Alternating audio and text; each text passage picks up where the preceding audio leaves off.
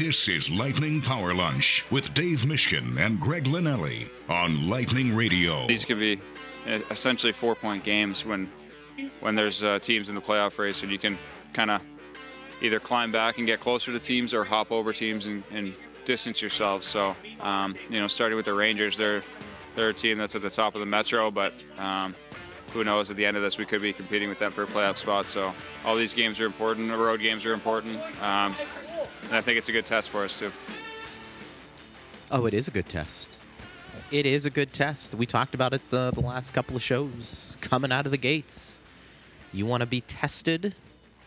The Rangers will test you on the road, and that's exactly what's going to happen tonight. You can listen to all the coverage right here on Lightning Radio. Greg Linnelli with you, along with the radio voice of the Lightning, Dave Mishkin. Steve Ersnick is our producer.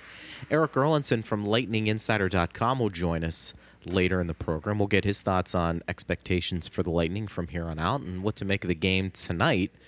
Two teams who I think before the season started had Stanley Cup aspirations, and I'm not sure that has changed. In fact, it's probably been gaslit a little bit more as we get closer to the playoffs. You start to see some teams back in action the last couple of days, partner. And let me bring into the broadcast as you are on location, and it's always good to hear the the skates and the, mm-hmm. the shooting of the puck in the background. That means we're we're closer to uh, real life hockey, which is going to be a lot of fun. But I, I think for both teams, uh, the the expectations are always high, and I, I think for the Lightning, especially, this is a good test as we talked about going against maybe an interesting choice in net for the Rangers tonight.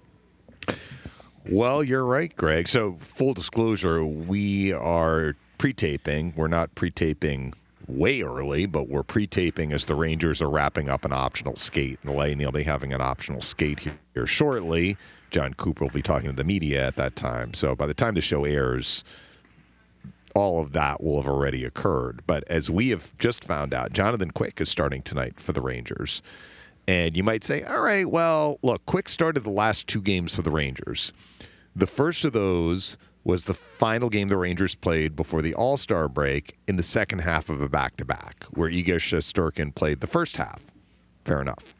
Shesterkin was involved in the All Star festivities in Toronto which concluded Saturday, and the Rangers played Monday. They were one of the first games coming out of the break. In fact, one of two games.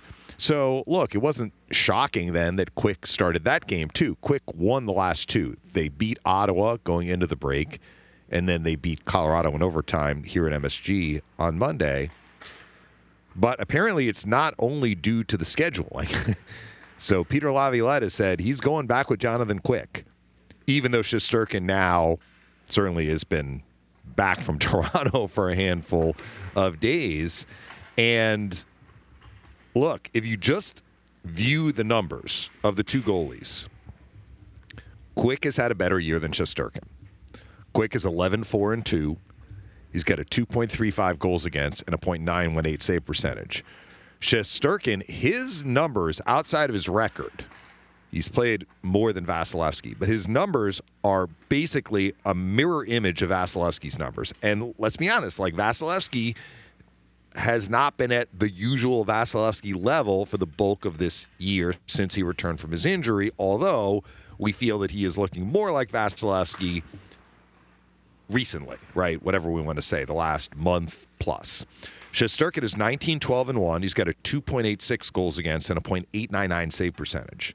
So his goals against is a half a goal higher than Quick's, and his save percentage is basically 0.2 lower 918 versus 899. Quick to Shesterkin. Now, Shesterkin has played nearly twice as many games as Quick, and the Rangers have had a great year. They're in first place.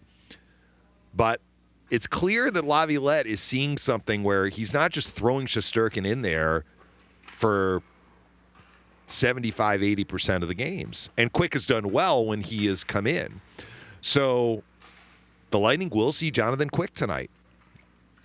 I have to be honest, Greg, I'm a little surprised. Now, look, we aren't ones to have our finger on the pulse of kind of the day to day swings with the Rangers. I think you had mentioned the Rangers kind of went into the break in a little bit of a, if you don't want to call it a slump, like they weren't necessarily playing as well as they had earlier in the year. In Correct. fact, they came their back to earth a little bit. yeah, in their last 10, they're 5 4 and 1. They've won their last two. So before that, they were 3 4 and 1 in their past eight. And yeah, Shesterkin has not had the sort of year that he has produced, let's say, in the last couple of years. But he has played very well against the Lightning.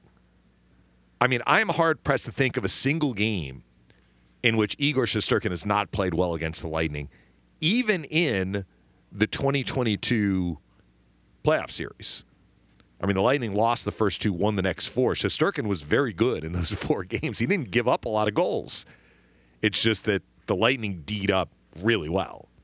And they won, let's be honest, essentially four low scoring games against the Rangers. The Rangers, excluding the playoff series, in their last seven regular season games against the Lightning, the Rangers are 6 0 1. We mentioned the Lightning have had trouble with the Rangers. Shesterkin has started every one of those games. And in fact, he played against the Lightning in the meeting earlier this year, which was a game right after Christmas. The Lightning have gone 13 and 5 in their last 18 games. One of those five losses came against the Rangers. It was one of the games in which they allowed more than three goals. Rangers scored five on them. But the Lightning badly outshot the Rangers in that game. Shesterkin was very, very good in that game. He also got the benefit of a, a generous coach's challenge call where an Eyssimont Right, goal right. was overturned. He gave up one, and that was to Kucherov on a power play the Lightning had. So, speaking personally, I haven't seen this other Shesterkin, the one that right now has lost his net. But the Rangers have. So we're going to find out who's starting for the Lightning by the time the show airs. I'm sure that'll be clear. If Coop mentions it, the Lightning are in a back to back, so it's possible they could start Johansson tonight.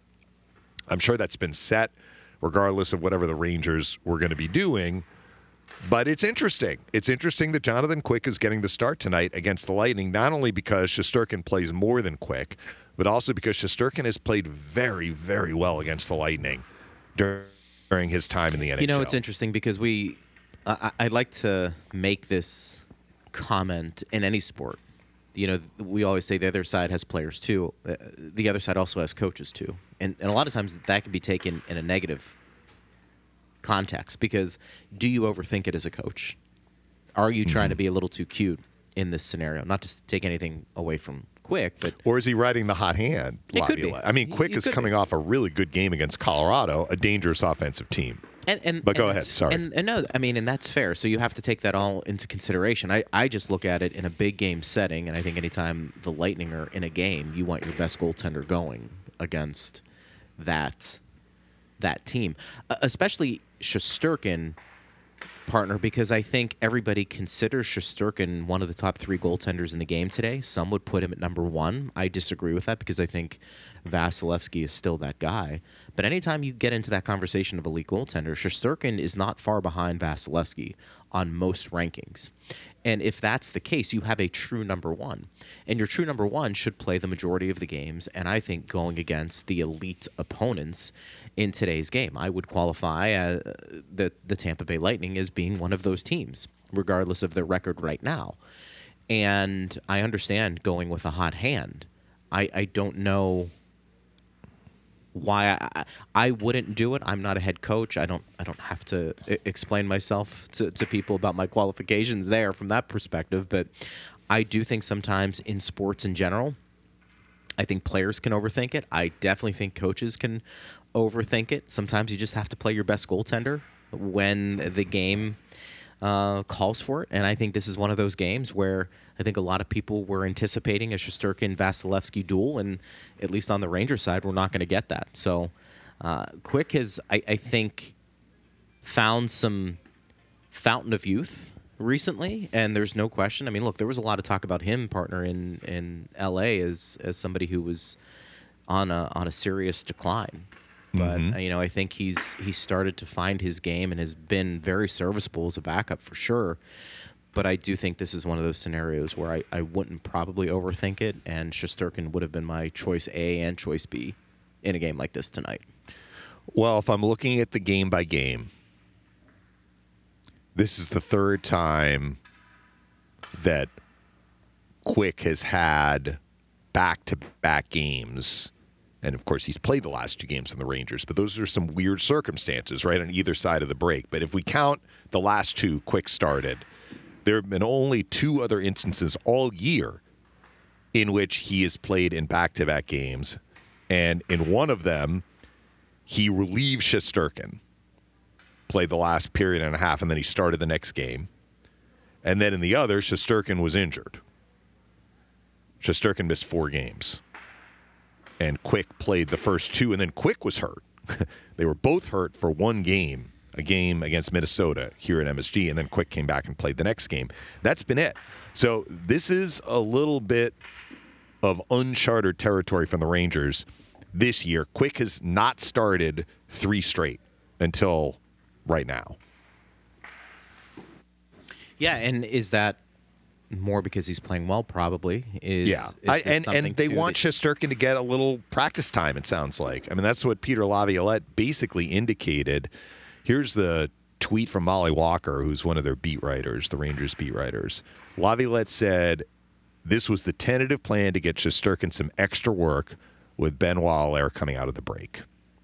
Yeah, Coach reiterates a couple of times that Shesterkin is still their guy. Well, of course he is, Sure. but they're seeing some stuff, I guess, in his game. They want to get it ironed out, and sometimes those things can get ironed out with a little time away, right? Yeah. Working through practice, working extra with the goalie coach. He's been away. I mean, they're coming off their bye week. All that is true. But I think if you're the Lightning, I mean, let me put it to you this way. They aren't disappointed, probably, that Shesterkin is not in the net tonight Yeah, I was going to say I don't care based on well- what they've seen from him. Jonathan Quick has had a very good year, though. So we'll see how he does. The Lightning also have to worry about what happens Jonathan at Quick- their end of the ice because the Rangers have had their number in the 6 0 1 stretch. Not only have the Lightning struggled to score against Shesterkin, the Lightning have had, at points in some of these games, a difficult time containing what the Rangers do offensively, and specifically Mika Zibanejad. And that is tied to the Rangers' power play, which has tended to do quite well against the Lightning during this stretch of time. Zibanejad, in those seven regular season games in which the Rangers have gone 6 0 1 against the Lightning, Zibanejad has 11 points. He's really hurt the Lightning. they're dynamite from that perspective and we've talked about this too five on five maybe the lightning do they have an advantage you mentioned the power play and how good it's been you know look Trocheck's been a big part of that too winning faceoffs and he's come in and, and really done well from that perspective as well and so when you have these offensive zone opportunities in the other team's zone and you control play for two minutes because you're winning some faceoffs, and then you factor in the skill that they have on the ice, you mm-hmm. can see why they're so impactful. And I really like Trocheck as a player, and I think he's he's, He's having a great year. yeah, he's he's a tremendous addition to that team. I think he's one of those players. I think when you look at what his game is about, it's it screams two way play, but also can be a difference maker in the playoffs. And I, I think that's something that uh, the Rangers are very excited about. By the way, you know what forward leads the Rangers in average ice time per game? It's not Panarin. It's not Zibanejad. It's Trocheck. Yeah. And that, I mean, that in some ways, that makes some sense. Yeah. He plays in all situations. He plays penalty kill. Correct. Certainly he's on the power play. He's out for important faceoffs. He's having his best ever year in the circle as he comes in just a nick under 62%. His previous high was good, 56.1%, but improving by over 5.5%. And I mean, it's, it's a pretty big sample size we've got going right now, right? We're two thirds of the way through the season, and Trocheck has taken a lot of faceoffs. So this is no fluke that he's at 61.8%. No. So that explains why Laviolette is leaning on him. he is when you take a look at his his two years or his year plus with the Rangers, he's basically at like fifty eight percent winning faceoffs. That's like five percentage points above his career average. So he's Yeah. he's doing really well in that area. In addition to scoring some points, which you know he did that at a, at a pretty good pace last year, and you know he's going to look to continue to do that again. You know this year, 46 points through 50 games. He's on pace for that might be next to his his one year in Florida when he had 75 points through 82. That he's on pace to have his best offensive season uh, in the National Hockey League. So I, I think there's a lot of uh, positive things going with them. And I, you know, look, we talked about this too with the Rangers. They're probably a team that's going to look to add to see if they can if they can go for it. I, I- I don't think dissimilar to the Tampa Bay Lightning in many ways, as we said. Uh, these are two teams who have Stanley Cup aspirations, and I think they're going to look to do everything they can to to make that right. So we'll see how it plays out tonight. Um, I agree with you though about Jonathan Quick. I, he may be playing well. He may have played well against the Lightning, but he is not Shesterkin. Shesterkin at any point can dominate a game. Quick, there's a reason why he's a backup at this point. and while he's playing well, I do think the Lightning should look at this and say, okay, um, he's he's a good goaltender, but he's not Igor, and we'll see how it plays out. You know, tonight. We'll we'll recap it tomorrow, and with the benefit of 2020 hindsight, we'll see The if benefit. the Rangers made the right choice, or maybe things might have unfolded differently had they started Shesterkin. Uh, I think another storyline going into this game, and we'll see how much of a factor it's going to be.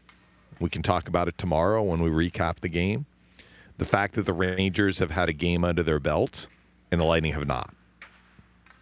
Good point. Did you see the Panthers lost at home to the Flyers to the yesterday? Flyers? Two to one. Yeah. And and Paul Maurice after the game basically said we look like a team that had been off the ice for a week. I mean, they'd had some practice, some practice. The Lightning actually got two full days of practice, Correct. and then they'll have an optional skate Yep. today. The the Panthers had a day before their game, but every team is kind of in the same boat coming out of the bye.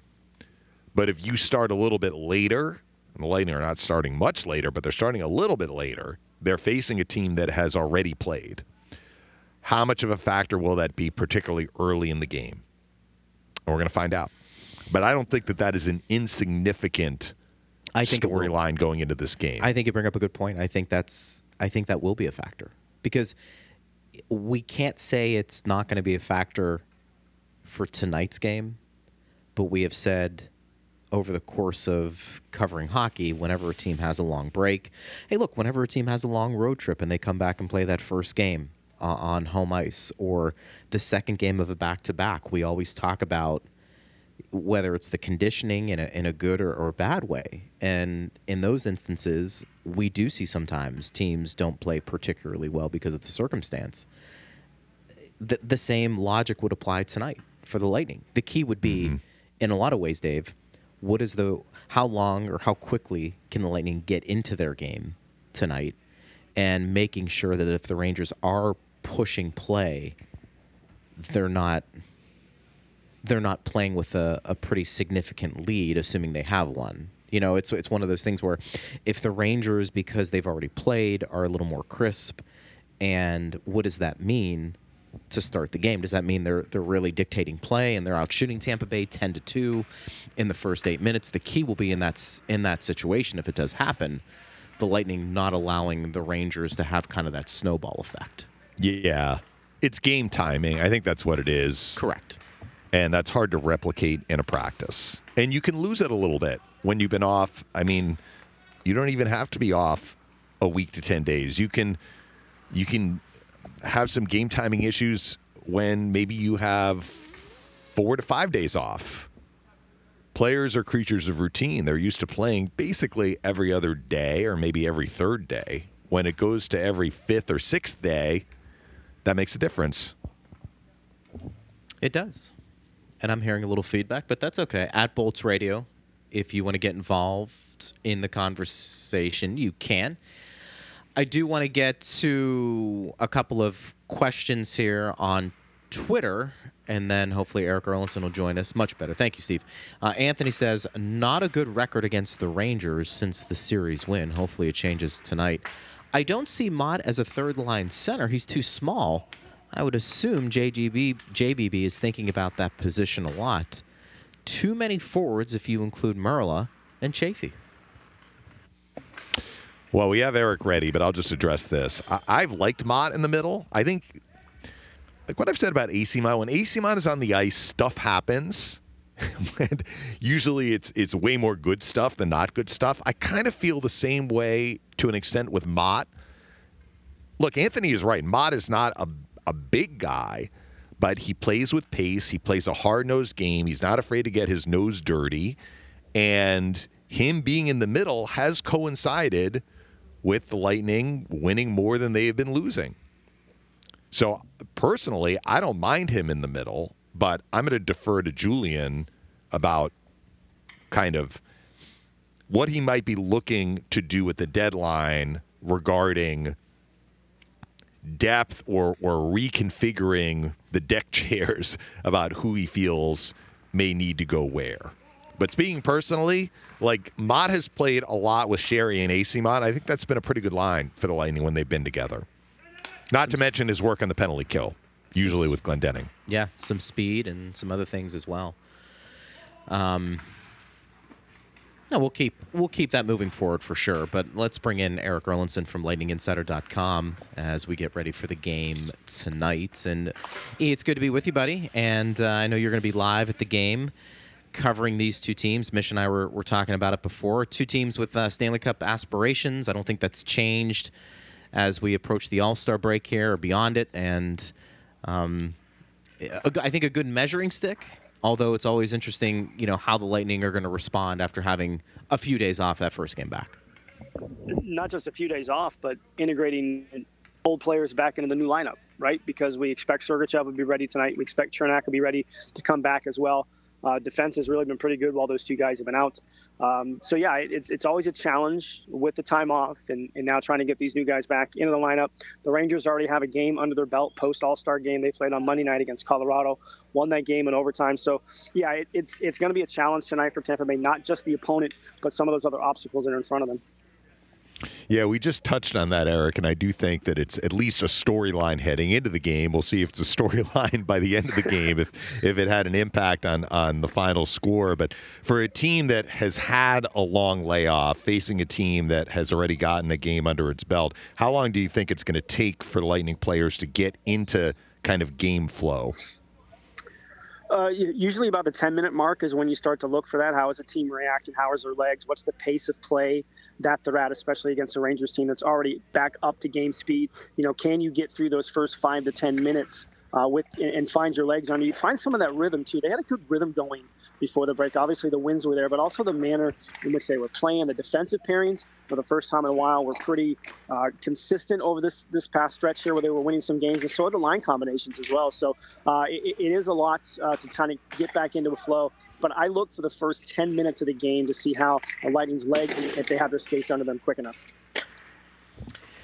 E, when you look at the back end potentially moving forward, getting healthy at the right time, uh, it is going to be interesting because I think sometimes we forget the impact that Sergachev and Cernak can make, how they're going to look when they do return to the lineup, and the overall impact that back end will have because now you've acquired some serious depth with those younger players, but you also are, are going to be getting two veteran defenders who uh, their pet- pedigrees are pretty high.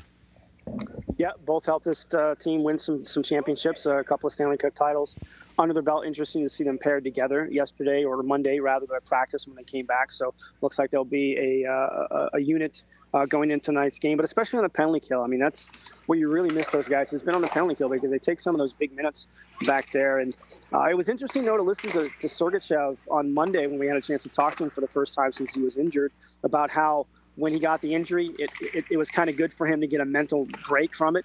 Uh, it got kind of frustrated for him as the injury didn't get any better and he kind of had to push back and get off the ice for a while. So we know he wasn't at the top of his game before he got injured. It, it'd be interesting to see how he reacts now, having talked to him, having listened to him, having gone through the situation. If his game is kind of back to where the Mikhail Sergachev, we know who who he can be and the impact he can have. If that's going to be the guy that the Lightning get, that's a really good sign. Are you surprised the Lightning are seeing Jonathan Quick tonight? A little bit, yeah, uh, because uh, Quick got the last start before the All Star break. He started on Monday, and then obviously three starts in a row now over Igor Shesterkin. But in listening to Peter Laviolette this morning, he tried to say that this was something that they had planned, something they wanted Shesterkin to work with uh, their goalie coach um, to kind of get some more time in because his numbers are not what we're used to seeing from him. He's not the Vezina ca- uh, candidate that we're used to seeing from Shesterkin. So they have that sort of going for them. But uh, I mean, and you look at the numbers too. Quick's numbers have been better than Shesterkin's this year. He's actually had uh, the better game. So in a way, he's kind of earned this opportunity too. But you'd have figured because we see it from the other side. You want Shesterkin to face Vasilevskiy, right? Because that should get his game up. But I guess that's not the case. Eric Erlendsson from LightningInsider.com joins us, and, and that's what I was saying before with the the goaltender decision uh, by Laviolette when you talk about Quick over Shesterkin that it may be the right choice, and we're going to talk about it tomorrow, obviously, but it also could be a situation where you know sometimes a coach overthinks a little too much when you when you start breaking down your opponent and, and who gives you the best chance to win. We'll find out, but you know this this does happen from time to time when you know coaches they make a decision and you know sometimes it doesn't work out that's that's the nature of being the decision maker. Not every decision works out for you. Just ask my wife; she makes most of the decisions for us. Uh, they don't always work out for her either, but uh, most of the time they do. But um, I mean, that's what they get paid for. They get paid to make these decisions. They know their personnel better certainly than we do. We don't watch the Rangers on a consistent basis, so they must see something in Shesterkin's game that they're trying to get him back to. So you know, he was in the All Star game. He did have some work in over the break.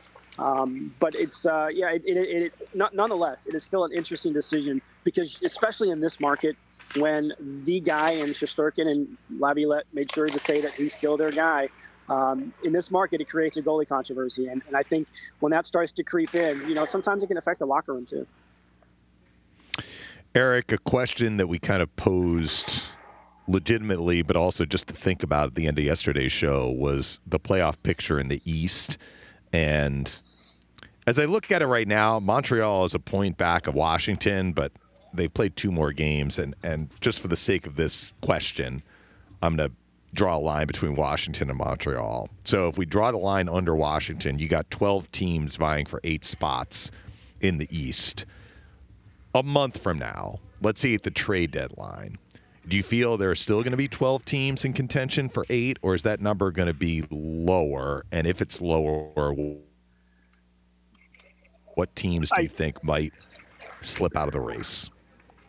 I think it will be lower. Um, I think Buffalo starts to fall by the wayside, and you know we'll see what they do with the trade deadline expectations with them. Uh, we'll see what happens with Ottawa. I think Ottawa's a team that you know they've played well of late, but they're so far behind. You know, once you get to a point where you know you can't catch up, you know, do you play with the same sort of oomph in your game? Uh, so I think that number will definitely drop uh, below the 12, maybe to, to, to, you know 10 or 11 uh, at the most. Um, you know, the interesting one for me is is the Atlantic Division, right? Because who's going to finish third? If if you consider Florida and Boston as the top two teams, uh, and they'll finish that way in some capacity. Once you get to the end of the regular season, is it Tampa Bay that's third? Is it Toronto that's third? Is it Detroit that's third? I mean, there's uh, there there might be one of those teams right there on the outside looking in when you get to the postseason, depending on how the second half goes. Eric Erlendsson joins us here on Power Lunch on Lightning Radio, getting you set for Lightning and Rangers tonight. And, you know, E, I think for the Lightning starting to play the way I think some of us anticipated uh, earlier in the year, uh, the last couple of weeks, it's been it's been pretty good. What do you think has been the catalyst for that? Is it just been the team finally figuring things out? Uh, are they being led in large part by their goaltending and specifically Vasilevskiy, or do you feel like there's there's more to it there? Uh, I think Nikita Kucherov is a driving force. You know, you look at the season he's had and, and everything else, and, and, you know he's he's wearing that A this season for a reason because I think he is more of a leader than maybe he has been in past years. And you know, it, it's it's crazy for me to think that you know, here we are just after the All Star break on the seventh highest scoring team in the league. He's got 31 more points than his next closest teammate. Uh, that tells you something about the kind of year that he's having. So I think he's been a driving force. Uh, I think getting Andrei Vasilevskiy back to the more consistent style of play and level of play that we're used to seeing from him. I mean, that stop he made uh, towards the end of the second period the other night against the, the Devils, you know, on a breakaway when it's a 2 nothing game. I mean, he doesn't make that stop. Who knows where it goes? We're used to seeing him make that stop, and he made it. Uh, so that's that's a big sign for me.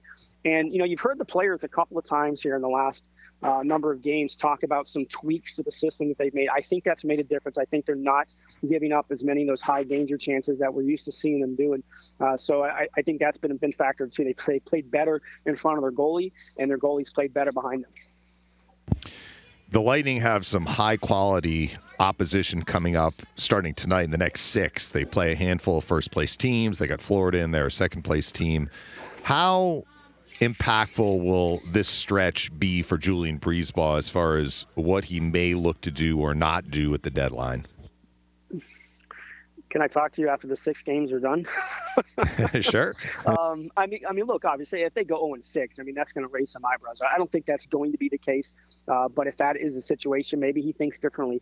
Otherwise, unless they hit hit the bottom in this six game stretch, I don't think it changes anything Julien has in mind. I think him and his, his staff have already sort of identified areas that they would like to address if they feel they need to to make them a better team. Uh, so I, even if they go three and three on the stretch, if they go four and two on the stretch, I, I think that uh, I think that the staff knows exactly what they have, and if there's areas that they feel they need to, to address, they've already talked about addressing them. So I don't think it changes it too much. You know, to that point, A, we were talking about this the last couple of days, and Mish brought up a, a good point about the year they acquired Savard, and uh, I'm paraphrasing, but Julien was was basically saying, had I not, you know, gone after him, uh, I, I wouldn't have been able to uh, live with myself. And again, I'm paraphrasing because you know we were going for it, and I felt like getting the best player available, which at the time might have been Savard for the Lightning, was the way to do it. But that team was pretty stacked. Do you feel like it's best player available for the Tampa Bay Lightning if they make a move, or do you feel like it's going to be more of a need? And that may answer your question or give us some insight on how you look at this roster. Do you feel like there are still holes, or do you feel like if they do get something, it's more of hey, let's. It, we don't necessarily need them to address that position. It's more about getting the best player available. To me, when you go into the deadline, most of the time it's what area of need do you need to strengthen? And I think even going back to that Savard move, I think that was their biggest area that they needed was a right hand shot defenseman. And, and, you certainly saw it with a number of games that Cal Foote played after Savard uh, was acquired. So to me, I think that's how he approaches it. What area do we need to improve at to be a better team? That's that's why they went out and got Blake Coleman and Barclay Goodrow. They felt that they needed sort of gritty type players, players that are hard to play against. Uh, so that was an area they felt they needed. He went out and addressed it. So I, I think just trying to look into the way Julien has handled the deadline the last number of years, I think it does come down to what area do they need uh, to address to make themselves better. And if I'm looking at this roster, this team right now, to me, it's probably right side depth. Uh, certainly, they were able to get through it with Cernak out for a number of games, and Max Crozier played tremendous while he was here. But if there's an area that I was looking at, it would it would be that side of the defense. But guess what? So are many many other teams looking at the same area. So do the Lightning even have enough capital to be able to think about that? If the Lightning can get into the playoffs, do you think the fact that, and specifically I'm I'm talking about Perbix and Raddysh last year showed very well in their first NHL playoff series, playing their first ever NHL playoff games. Do you think that might give the Lightning confidence that if they have to lean on a younger guy, whether it's a Lilleberg or any of these other defensemen who came up, that they can perform and do well in a playoff game situation? I think so. You know, especially you look at the way that I mean, and the thing that impresses me so much more about like Crozier coming up is he played with Lilleberg while he was here. So those two were pairing at the NHL level, and they played well together. So yeah, I think that in watching those younger players come up and play and show that they can work in this system and, and you know have some impact in the game, I think it would. If so, let's say a trade doesn't materialize, I think that they would be comfortable if you have to play those guys. Uh, you know, it's just a question of how many minutes uh, can you do it. Uh, we all know that the playoff is a different intensity, a different atmosphere for players to deal with. So there are some of those variables that come into it. But I think for the most part, I, I think having watched these guys play this year, I think that they would be comfortable if they can't uh, pull off a move to put in a, a Crozier or a Lilleberg or, uh, you know, even a Declan Carlile, somebody to come up and, and played some games. You take a look at the Eastern Conference, some games already being played, teams getting off to a, a decent start. We saw the uh, the Flyers get a win, and they're fighting for their playoff lives. How are you looking at the at the East here, E, as as we kind of get through the next 32 games for Tampa Bay and just kind of in general overall? Yeah, it, it's tight. I mean, you know, going back to Dave's question about you know looking at the Eastern Conference and how many teams will be there. Uh, there's going to be some good teams on the outside looking in. I mean, even the Devils, you know, they beat the Avalanche last night, and um, you know that's not an easy team to beat. And um, so it, it's going to be a very tight race down the end. It's, it's, exactly, I think, the way if you want to talk about how the league set things up uh, in terms of parity. I think this is a, a perfect example of it because you're probably going to have five, five or six teams competing for a wild card, wild card spot, and only two of them are going to make it. So uh, it's going to be a fun race to watch, uh, and hopefully the Lightning on the inside of that race. Did you get any bagels with cream cheese while you were in New York here, or what? I got Dunkin', man. You got Dunkin'? Burlington runs on Dunkin'. What can I say? Burlington runs on Dunkin'. I love it. Well, look, we're going to talk to you tonight throughout the broadcast, and uh, I know you're going to be uh, at the game tomorrow as well as the Lightning will take on the Islanders. So we'll be having you live on the road, which will be a lot of fun. Sounds fun, man. I'm, I'm looking forward to this. It's been a while since I've been in a road game, so uh, this is this will be fun for me too. Yeah, stay out of trouble. I will try my best. All righty. Thank you, sir. Erik Erlendsson from LightningInsider.com joining us on uh, the program right now. And yeah, anytime you get a chance to go to New York, is New York partner? Is there anything you like to do when you when you get into the around Madison Square Garden? You know, is there is there a spot? Maybe a cup of coffee, breakfast. Maybe, maybe not. I think we might have lost connection with Dave. That's okay. At Bolts Radio, if you want to get involved uh, in the conversation, you certainly can. Uh, we have a couple of questions I want to get to uh, that came from Basil. But if, if a few of you had uh, some comments, we want to get it. By the way, happy birthday to Steven Stamkos. Steve Versnick, our, our producer, uh, let us know there. Stammer, uh, early 30s, right? So, hey, good for him. Still playing at a pretty high level for sure. And we have Mish back. I was Yeah, it looks I like was- I dropped when Eric hung up. I'm not sure if he I can't blame you. cast a spell on me. He might have. I, I, I was going to ask you if you had like a spot you like to go to when you're in New York, like, you know, Yeah. for some coffee or. Yeah, there. Well, if we stay in the same hotel, usually I know the area, and the Lightning have been at this hotel, which is only a couple blocks away from MSG. Yeah. Uh, for the last few years. So, yeah, I mean, look, in Manhattan, there's always a coffee shop close, and you don't have to go to Dunkin' Donuts, but you could go to Dunkin' Donuts. You could. You could. I'm actually looking, there's a Dunkin' Dasher board here in Madison Square Garden. So, Dunkin' is making sure that it has a presence in the city that never sleeps.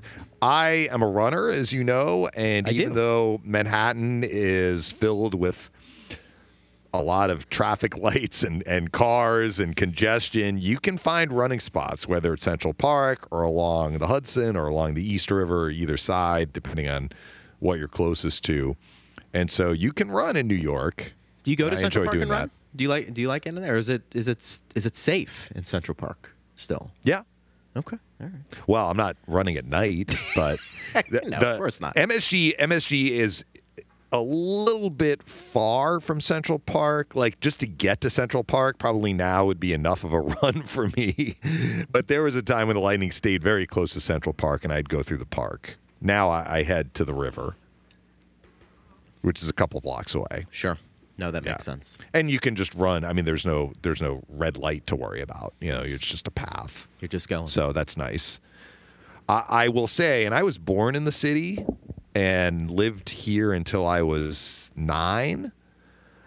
I'm not sure if this would be the place that I would want to live now. I mean, I'm no longer a kid holding mom's hand, right? and it's true. walking down the sidewalks. But look, it's a city that some people love, but it's not a city for everyone. It's not easy to get into, that's for sure. I mean, the train does make it easier, but driving into the city can be a challenge. So if you're not living in Manhattan and you have to work in Manhattan, that's something that you have to factor in. And if you do live in Manhattan and your workplace is not close to where you live, getting around Manhattan can be a challenge too if you're not taking the subway. So, but that comes with living in a big city, and, and this is one of the biggest cities, if not the biggest, right? That's right. Is this still the number one market in the U.S.? Hmm. Steve might know that I don't know. answer. I don't know. It's big. We know that. Yeah. Basil says uh, regarding yesterday's show, Caps and Islanders seem to be the most likely to fade in the second half. Both have huge negative goal differentials, difficult to sustain success in the long term if that's who you are. He also said, must admit being nervous about Sergei's return. Bolts are having their most success of the season because they are minimizing mistakes on defense. Sergei's very prone to mistakes, and I'm worried his return may result in a relapse to early bad habits. Well, I think we addressed yesterday, Basil. We're going to have to wait until we see both Sergachev and Cernak play to assess what their return will mean and how long it's going to take for them to, however you put it yesterday, Greg, kind of get to their pedigree. And I think Sergachev has had an off year. I think he would Yeah. he would admit that and agree to that as well. And I don't know why. So maybe this is a good reset for him, as Yeah. Eric talked about. you know, sometimes when an athlete is struggling, especially one that's had a lot of success, you'll often hear the coach and it maybe even the player, I've got to simplify things. I'm doing too much. I mean, that's you can take that however you want, but I think for somebody like Sergachev, what made the Lightning a lot better when these recent call-ups were brought up to the big club? a lot of people noticed they're making the, the simple play. It didn't happen every time. We, we saw moments where they got hemmed in their own zone and the opposition made them pay.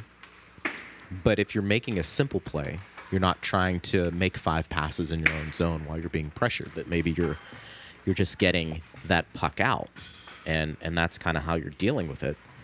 Then I think that's maybe something that Sergachev and even Cernak can look at and say that's that's what we need to do with our game and kind of go from there. So I think simplifying things, you know, Basil for me would be a priority. And let's hope it happens sooner rather than later. Because if that's the case, I think the Lightning collectively on the back end will be in much better shape. as it relates to his point about the Islanders, and I tend to hold judgment on a team until I've seen that team with my own two eyes, and will play one of their three games against the Islanders, still to be played this year, tomorrow night. I'm willing to give Islanders some rope as far as their goal differential for a couple of reasons. First of all, Ilya Sorokin is a heck of a goaltender. I mean, I'm not sure if he is considered in the same class as the other two Russians that we've been talking about today, Vasilevskiy and Shesterkin, but Sorokin is legit. So I'm not sure if he has had a little bit of an off year. It's been the team in front of him. They're just not scoring enough. But when you have a Sorokin, I think you are capable of keeping the other team's goal number down. The other part is they made a coaching change. So Patrick Roy is going to try and improve that goal differential, Basil, and he may be very successful at doing it, as opposed to kind of we see this team for what it is 50 games into the season with the same coach, the same players. Now you you change things a little bit. New coach comes in, wants to maybe tweak some things, fresh ideas, different voice. I think it's possible to to kind of turn the ship around. It tends to be easier to turn the ship around if the coaching change is made earlier in the season than later in the season. Look at Edmonton, right? When they had their winning streak end last night, but it was still a game in which they only allowed two. The third goal went into an empty net. So they have defended so much better than they were defending at the start of the year, and I think a lot of credit goes to Kris Knoblauch, right? But they brought him in It's in true. what November, Right. so it took a little while. Sure. Makes sense. Sometimes it takes a little longer than everybody wants, but you know, something to uh, to keep an eye on for sure moving forward. That's going to wrap it up for us tonight. Tonight, today, we'll be with you tonight for the broadcast. Lightning and Rangers should be a good one. We'll have the call for your pregame is going to start at 6.30, and uh, Dave will have the call starting at 7, and then we'll be back at it again tomorrow in this setting, and then getting ready for a game. And Steve Ursick tells me we have a few minutes, so I did want to get to a couple more questions. But the game. Yeah, and by the way, by the way, Greg, optional skate. It's a very well attended optional skate for the Lightning, and Johansson is in the net, the only goalie out there. So don't take it to the bank until Jon Cooper says it. Vasilevskiy starting tonight. well, and you know what? That was one of the topics we discussed. Yeah. You know, what would we do? What would Jon Cooper do?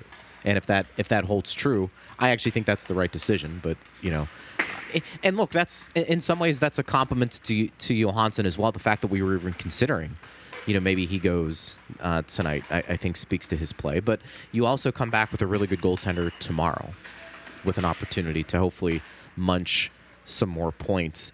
Uh, Peyton says, "What are your thoughts on a possible expansion team in Salt Lake City, and what does this mean for the Lightning? Does it hurt them or help them in the future?" I don't. I don't know. I mean, if you're talking about another Yeah, team, I'm there's not an sure- expansion draft involved with that. Let me just jump in real quick here, Yeah. Greg. Peyton, I'm not sure that that necessarily the team in Salt Lake would be an expansion team. I mean, the, the chatter was that maybe they look to move Arizona. I'm not sure if Arizona would buy into that or Gary Bettman would buy into that. But around that that news about Salt Lake, it might be not an expansion team. It may just be may just be a relocation. But early days for sure. Uh, How would that affect the Lightning? Again, if it's just a new team, you're talking about probably an expansion draft. But um, if it's a team that's just moving, I don't. To your point, partner, that there's probably less of an impact.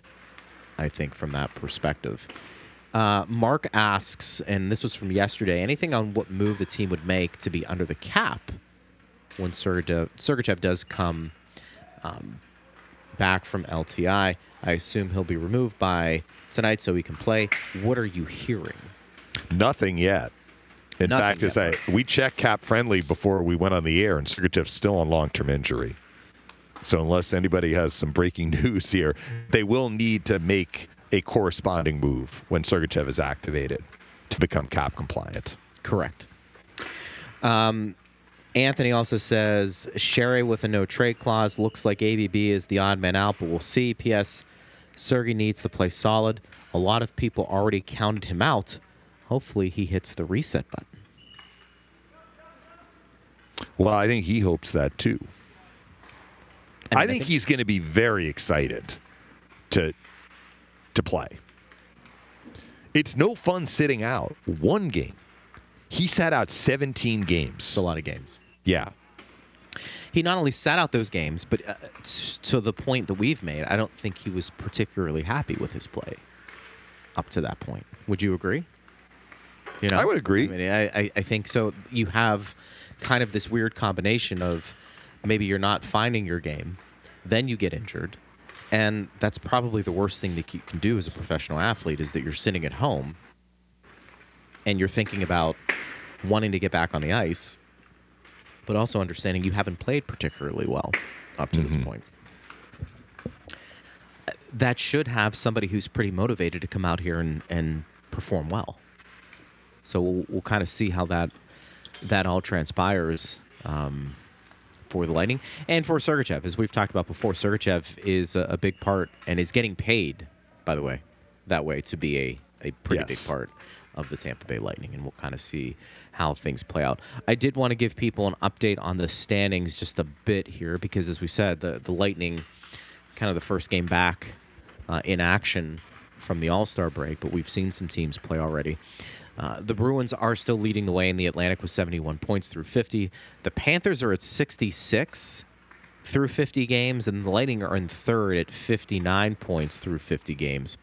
Both, uh, I shouldn't say, all three of those teams, uh, pretty good uh, plus minus goal differential. The, the Bruins are at plus 42, the Panthers are at plus 30. The Lightning are at plus 11. What's interesting about that, every team right now that is holding a top eight uh, seed has a positive goal differential, except for the Flyers. They're even. They're Yeah. even. They are even. So, in fact, the team that the Lightning are going to see tomorrow, the Islanders, I mean, they're hovering around a playoff spot with 54 points. The Red Wings are occupying that uh, last wild card spot with 58. The Islanders are a minus 22. So you know we have these conversations about teams that are fading and, and which ones are more legit than the others. I, I do think that goal differential is a is a interesting indication and might be pretty telling because we had the, the conversation yesterday. Like you know the Islanders, uh, I'm I'm kind of lukewarm on them. I think the Capitals, uh, I'm lukewarm on them. The Capitals are a minus 34 Yeah. that's those stats don't lie. And I think in addition to how many games they have in hand, their goal differential, meaning the Pittsburgh Penguins at plus 15, is a reason some are saying, I, I think they've got a chance to make the playoffs this year. Well, I mentioned when we headed into the bye and the All Star break that the Penguins have a path. I mean, the Flyers slumping opened the door. Now, the Flyers had a road win last night, but the fact remains that I think it is set for the Penguins. To, I mean, they can't be mezza mezza. They have to be good, if not better than good. But it, if they're good down the stretch, I think there's an opportunity for them to get into the top eight. The other thing that you just mentioned, looking at the standings, remember when the Lightning had all those extra games, and teams were, That's true. you know, three, four, five, six games in hand on them. Most of the teams, if they're not right with the Lightning at 50, you mentioned the Bruins and Panthers are at 50, as are the Lightning, as are the Rangers, as are the Red Wings. Islanders are at 50. The teams that aren't at 50 are within a couple of games of 50. So other teams have caught up to the Lightning. So now it's a little bit easier to compare apples to apples. for sure. That makes that makes some sense because that was always one of the things we've talked about with with games being played and and where a, a team is. Eventually, teams are going to get caught up with you, and you're going to get caught up with some of these other teams. You want to kind of uh, string some wins together, which is one of the things we've always talked about with the Lightning this year, and, and finally over the last couple of weeks that has materialized, and it's allowed them to not really lose a ton of ground. In fact, you can make a case they're gaining ground um, with with the streak that they've been on, uh, and they want to continue that tonight. So. Uh, we'll see how that plays out, but I, I I wanted to at least look at those standings because those were some of the things that we had discussed yesterday. And when you actually look at some of those numbers and how does it translate, uh, it, it kind of jives a little bit with the eye test with some of these teams and kind of where they are. And uh, if the Lightning can continue their trend moving forward, I, I, I think they're going to continue to be in a good spot. And, and who knows where, you know, they may finish. And uh, we'll have uh, more of those discussions uh, moving forward. Uh, this question, let me see here as I scroll through our Twitter feed, coming from, we answered Mark's question. This one comes from Dale. He also wants to know what's going to happen with ABB being the odd man out and Connor Sheary's play moving forward. Well, I, I feel like Sheary's been a hot topic. Sergachev has been a hot topic in terms of uh, the first 50 games. I, I don't know. Mainly, I think with Sheary, it's the contract and He has one goal. I mean, I think people are looking at that. and- for sure. And For they sure. were hoping for more production. And he hasn't played all 50. To your Yeah. point, he missed some time due to injury. You know, with with Sheary, I I think for him, it's more about using his speed and creating some chances offensively. I don't really look at him as a finisher, even though he's had some some moments in the NHL where he's hit 20. I look at him as somebody who can help him in the uh, opposition with that speed, being the first on a forecheck, and has enough offense where he can keep the opposing team honest, so to speak. I, I think that's how I look at him. And listen, I anticipate him him being better the second half of the year, partner, because the bar was pretty low through the first half, and we talked about Yeah. that. It might have been some inconsistent play, but it also probably was some injuries related to that. And I think also too, when you're new, it's not always a slam dunk. You're going to come in and do well. It's just sometimes it takes a little bit of time, and I, I think for him it it probably has. And Sheary has enough experience where you're probably also going to judge him at least this year. If you get to the playoffs, when they do get to the playoffs, you're probably going to judge him on how he performs there, more so than what he has done during the regular season, because a good portion of that has already been lost to injuries. Um, So that's how I kind of look at Sheary. Sergachev, we've talked about. I mean, there's there's no Yeah. question. There's the, he's probably the one player we're all looking at and, and saying, okay, what else do you have left in the tank for a guy like that to finish out the regular season? Can he get to that level that a, a lot of people will look at and say, you know, can be elite? And time will tell. Time. Will We are going to have some material to work with starting tomorrow on the show because Cernak and Sergachev will have played a game, and be we'll see how they look. Yeah, for sure. It's going to be a lot of fun tonight. You can listen to the broadcast here on these airwaves. We'll be back at it again tomorrow in this setting partner, noon to one, talking about uh, the game. Hopefully, it's a win. If not, we'll uh, we'll be straight shooters and tell you what we saw, and uh, we'll get it done. But I will talk to you tonight Talk to you tonight. from the booth. Appreciate you. Thanks to Steve Versnick, our producer. Thanks to Erik Erlendsson from LightningInsider.com. He joined us earlier in the broadcast. Of course, again, if you want to hit us up on X, please do at Bolts Radio. I am Greg Linnelli. You've been listening to Power Lunch right here on Lightning Radio.